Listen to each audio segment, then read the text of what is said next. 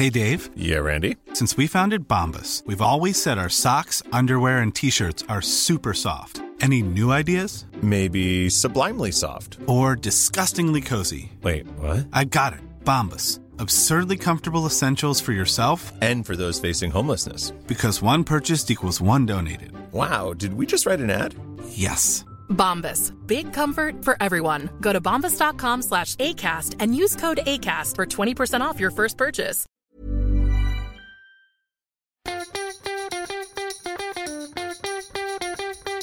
From Barangaroo Studios, the AusBiz COB is the key stuff you need to know about the day in business and finance.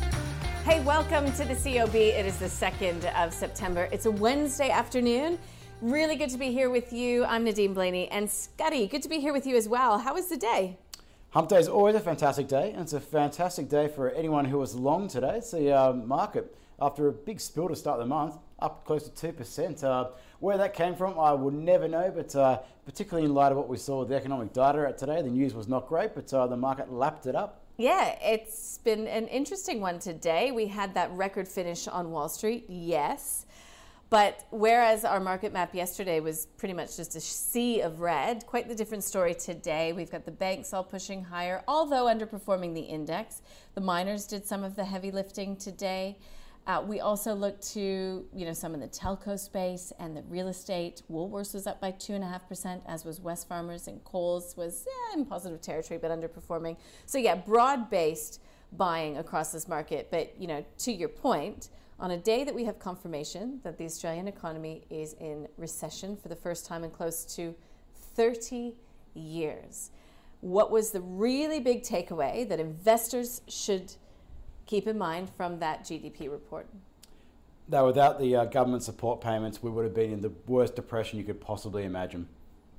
But the retailers don't seem to mind. We've got JB Hi-Fi up by one and a half percent. Premier Investments doing well as well. You know, anywhere to some of those auto retailers like Bapcor doing well today. So does that mean that investors are banking on the fact that we'll get more fiscal stimulus and that potentially consumers have enough money squirreled away now? Because that number was incredible, the, the jump in uh, the amount of, of savings, um, that, that there's enough squirreled away that will get us through any tough times ahead.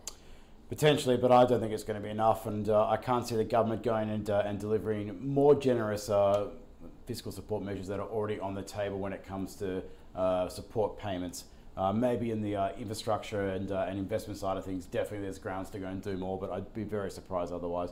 Look, the key question is whether a lot of these trends are going to be permanent. I know that a lot of people have been excited by what's been going on discretionary spend. Look, we saw what happened in the national accounts. Spending on services, which is a far bigger component, uh, collapsed basically. It was down close to 20% during the quarter. That is unprecedented. Uh, I know that some people might say, well, the replacements of that, you know, uh, won't be entirely done. People want to go and spend at the shops again. They'll have more income. A lot of our guests say, well, they won't be able to go and do their annual trip to Europe. I hate to say it, but a lot of the people out there in Australia don't get the opportunity to go and have an annual trip to Europe. They don't get to weigh that much. I think a lot of households are going to be in significant strife, uh, unfortunately, and uh, a lot of people are going to lose their jobs still. Uh, so it's no way to go and gloss it over. So a lot of these trends that are supporting retailers in particular at the moment, I'll be very cautious tracing it. But anyone who's been following my views for a while knows knows that uh, I've got a few question marks about that sector. Yeah. So do you think that we're going to have a conversation, or the conversation between, you know, surrounding the haves and haves nots will only intensify here?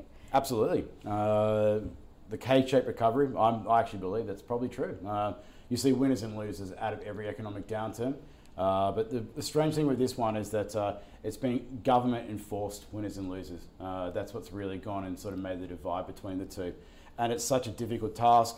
You could talk about uh, redistributing, uh, you know, benefits to those who have benefited from this to uh, to the lessers, but then that's politically unpopular. So there's no easy question and no easy you know solution to it. That's why uh, I'm not going to go and get involved with politics. It's a, it's a too hard basket.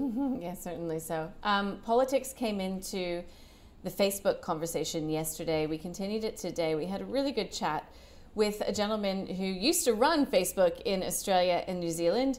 Stephen Scheeler. He says that Facebook is going nuclear. It is to the point of disrupting democracy. to get what he wants. He says that it's doing it because of the precedent that the company would, or, or that would be set mm. by Australian regulation. You know, and, and like the fear of these tech behemoths is that that regulation will creep around the world and put their models at risk. Yeah, sheer arrogance from Facebook. That's I'm going to keep it short with that, but it's just arrogance on its behalf. And uh, if it wants to go down that path, I hope the company's broken up into as many pieces as possible. Well, I don't know if that's likely, but it's not just Facebook that's, um, if we use that uh, being arrogant, it's Google as well. I'm sure everybody has seen those warnings that are popping up on the, their search page coming from Google oh, the, the, warnings that say beware of the uh, the big scary media yeah. companies will have access to your data. No, yeah, and also we'll turn off your. I mean, they're blunt. We'll turn off your your government is putting your YouTube and your Google search at risk. I know, I know. Yeah. It's incredible when you've got these companies, you know, in the U.S. going from strength to strength to strength. I referenced that record high in the U.S. You've got to go speak to someone who's involved with digital marketing side of things, which can go and look into the analytical side of things to go and know how deeply they know you. And if you're not concerned about that, then you, you know probably this uh, no, you've got to go and be concerned about it because they know you inside and out. Okay, I sort of got off track there with that Facebook thing, but if you'd like to listen to that interview, do so via the show notes. I probably took you off track. well, no, I, I, actually think that was me today, but regardless, uh, let's get back to, I guess, equities today. We had uh, GWA Group actually outperforming today, up by about 9%. IOOF, though, on the flip side of things, coming back online after that cap raise, off by 15.5%. That's not exactly a ringing endorsement of uh, its strategy to buy up MLC and uh, get into the wealth management business and the advice business in a more significant way. Yes, uh, resuming from a cap raise, it's not, not unusual to see weakness, but it was particularly acute with uh, IOOF obviously a few concerns about execution risk and uh, involved with that acquisition. You know, finding synergies out of that. Uh, obviously, a few people are more than a bit sceptical whether that will be obtainable. So we spoke with a number of guests about that one. Jeremy Hook at the end of the day, uh, it'll likely be up on the website. Also had a chat, or you did at least, with Simon Mawhinney from uh, Allan Gray. Now that uh, group has been very vocal when it comes to the troubles at AMP uh, QBE. It's also a shareholder in QBE, and of course, it comes in the wake of Pat Regan having to step down yesterday. Uh, but you had a good chat with him about what's next for AMP as it continues a strategic review about his, of its business. Yeah, so it'll be interesting to see what it comes up with. Obviously, you know, the potential for divestments of various you know, uh, parts of the company is uh, out there at the moment. We saw shareholders react to that news positively, uh, but uh, so many, you know twist and turn when it comes to AMP. I don't really know where to start. I don't even think investors who are involved with the company are aware of what's going to fly next. this is true. You can watch that interview with Simon via the show notes as well. Um, another major thematic out there continues to be China and the rising tensions on the trade front between China and Australia. We had yesterday China uh, suspending any shipments of grains coming in from CBH and that is a big one. They're calling it pests, but it follows wine, it follows meat, it follows barley. Um, you got to be pretty careful when you're dealing with China, when you're a business exposed to China. Yes. So it's, uh, I asked Tobin Gorey from uh, the Commonwealth Bank about uh, how frequently you see uh, no pests, as, uh, as the Chinese described it, uh, in cargoes of grains that come from Australia. and he basically said very politely that it's, it's quite unusual. Uh, so it's pretty clear to see that maybe it wasn't actually pests. Uh, it could have been, of course, but uh, obviously it's a pretty disturbing trend what's going on at the moment. Uh, no, we spoke about uh, bullies of one sort earlier in the other podcast. Seems to be another case of uh, economic coercion and bullying in some aspects and the other. Yeah, so you really have to, you know, watch those names that have that China exposure uh, significantly if you have them in your portfolio, just because it's such a risky risky business. We spoke with Pure Foods Tasmania. It released its full year report yesterday, listed in the midst of the pandemic. Uh, it was interesting because the MD, Michael Cooper, said the company has no plans to expand into mainland China at this point. It does, though, trade and do good trade with Hong Kong. Um, yeah, you've got to pick your market, don't you? Yeah, and even Hong Kong's an interesting one now because obviously, like the trade uh, trade uh, treatment that the United States has now with Hong Kong is obviously changed. Uh, obviously, there's risk around that potentially with Australia and, uh, and Hong Kong. So who knows? But uh, no, uh, onwards and upwards for the time being for that company. Uh, we'll, it was interesting to have the chat. Yeah, it was a good chat. So you can listen to that via the show notes. Pure Food Tasmania, which is PFT as a ticker code, was also the stock of the day. So Kochie sat down with his two expert guests to chat this one over. Uh, let's start with what Henry Jennings from Marcus Today had to say about Pure Foods Tasmania. These businesses are really kind of, I guess they're coattailing on the back of some of these big US businesses like Beyond Meat. And of course, Tasmania is clean, green, and fantastic from that. It's a good brand, isn't It's it? a good brand. Um, it is only a small cap. I mean, it's $26 million market cap. Right. They've got big plans. Big plans tend to cost money, marketing dollars. I mean, it's, it's, it's great to say, hey, there's a $3 billion market waiting for us, but, you know, there's a lot of players in that market already. So you need some big marketing dollars and some budgets to get in there. Um, it's, you know, it's a bit thin at the moment, um, but, you know, it looks interesting, that's for sure, but I think it, for me, it's just a little bit of early days. Right. Like to see a few runs on the board. I love this business. I think sometimes you've got to look at the people behind it. A lot of the management and major shareholders were the guys that saw Bellamy's from zero to a $4 billion takeout. So Okay. this is part of a roll-up strategy. They've launched with the pate, they've launched with the uh, uh, the trout and the salmon, but they're pushing into Woolies more recently, and you'll see more of a rollout there into those uh, take-home ready-to-eat packs. And, and really, this was a an opportunity to list with a couple of established products, but continue to add to that suite over time. Okay. So.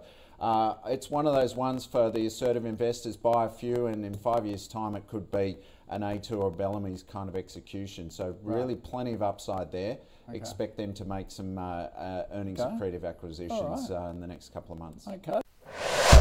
So that was a yes coming from Chris McDonald from Morgans, and I think it was a too soon coming from Henry Jennings from Marcus today. We'll buy a call option on the company. That, that's uh, Put got- it in the portfolio, yeah. yeah. put it in the portfolio. Yeah, call op- a hypothetical, of course. Uh, call option. So no. one- Seriously, we'll be kicking ourselves if you know six months down the road we keep track and, and we don't actually do anything about it. I'm not even sure whether there's a, a- an ability to go and, uh, and buy options over PFT, but uh, it might be worthwhile having a look at if you if you want to go and play that thematic.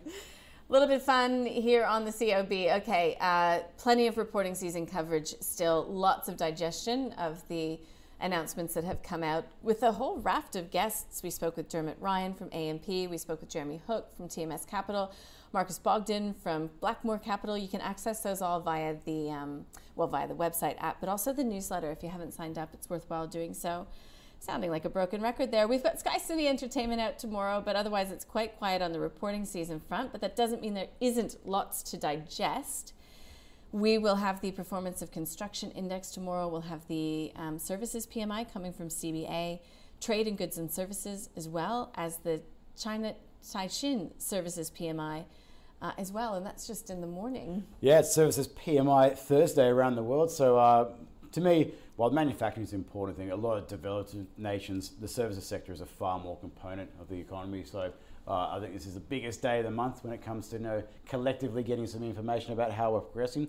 But uh, yeah, tonight we also get some factory orders uh, from the United States. Keen to see what happens there after some pretty bullish figures from the ISM manufacturing survey overnight. Uh, also have our favourite uh, ADP all over the place. Uh, no payrolls report, so maybe maybe some clues as to payrolls. So we'll see later this uh, this week on Friday for the official report. But uh, that will always get attention no matter what.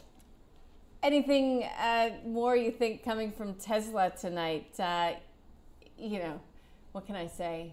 Is the bell ringing just because of the action we're seeing from Telstra? Fi- or Tesla, I should say, five billion dollars worth of new shares. Yeah, at uh, 5 billion, just uh, going offload it after a parabolic move higher. Uh, Elon certainly knows that the market uh, what it, what it wants at this stage, but uh, I've seen a couple of products go and, uh, and come out as well recently involving leverage on Tesla's share price. And anyone who follows that stock knows it's already ridiculously volatile at the best of times. So anyone who's been around for a while knows that products such as this that involve leverage or involve you know betting against the VIX move, uh, no, no extreme like that, things like those lines, knows how this ends. Uh, to me, it's only a matter of uh, when, not if. Uh, probably, probably soon after what we've seen after the huge run that we've seen over the last uh, last couple of months. Okay, we've got a great lineup of guests tomorrow. You can access those via the newsletter. I'll just give you a taste. Paul Ashworth, CIO at Cameron Harrison, talking about how you can best play the risk return correlation. We'll be speaking with the CEO of Spaceship at 2 o'clock in Startup Daily. And uh, also, we'll wrap the day with Fraser McLeod from Shaw and Partners. Plenty, plenty happening in between and underneath that hood. Uh, but it's a Wednesday evening. Are we allowed to have a glass of wine tonight? I think so, but it's, it's never, never uh, not an excuse to have a glass of wine. But the, everyone listening out there at the moment, if you uh, have the opportunity, go and tune in because I reckon this is the best time because you get lots of smart ideas. You've had reporting season, a lot of information to digest, and now it's the thematics, the themes that you can come and you know, take ideas, and investable ideas, and, and go forward with that. So there's plenty of uh, great discussions at the moment. So please tune in during the day. Yeah, I love your plug, Scuddy.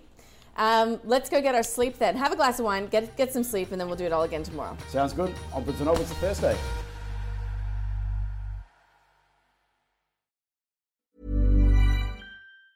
Want truly hydrated skin? Meet Osea's Body Care Breakthrough Hyaluronic Body Serum. It's clinically proven to increase hydration by 161%. It's lightweight, fast absorbing, and delivers 24 hours of hydration for silky smooth skin without any sticky afterfeel.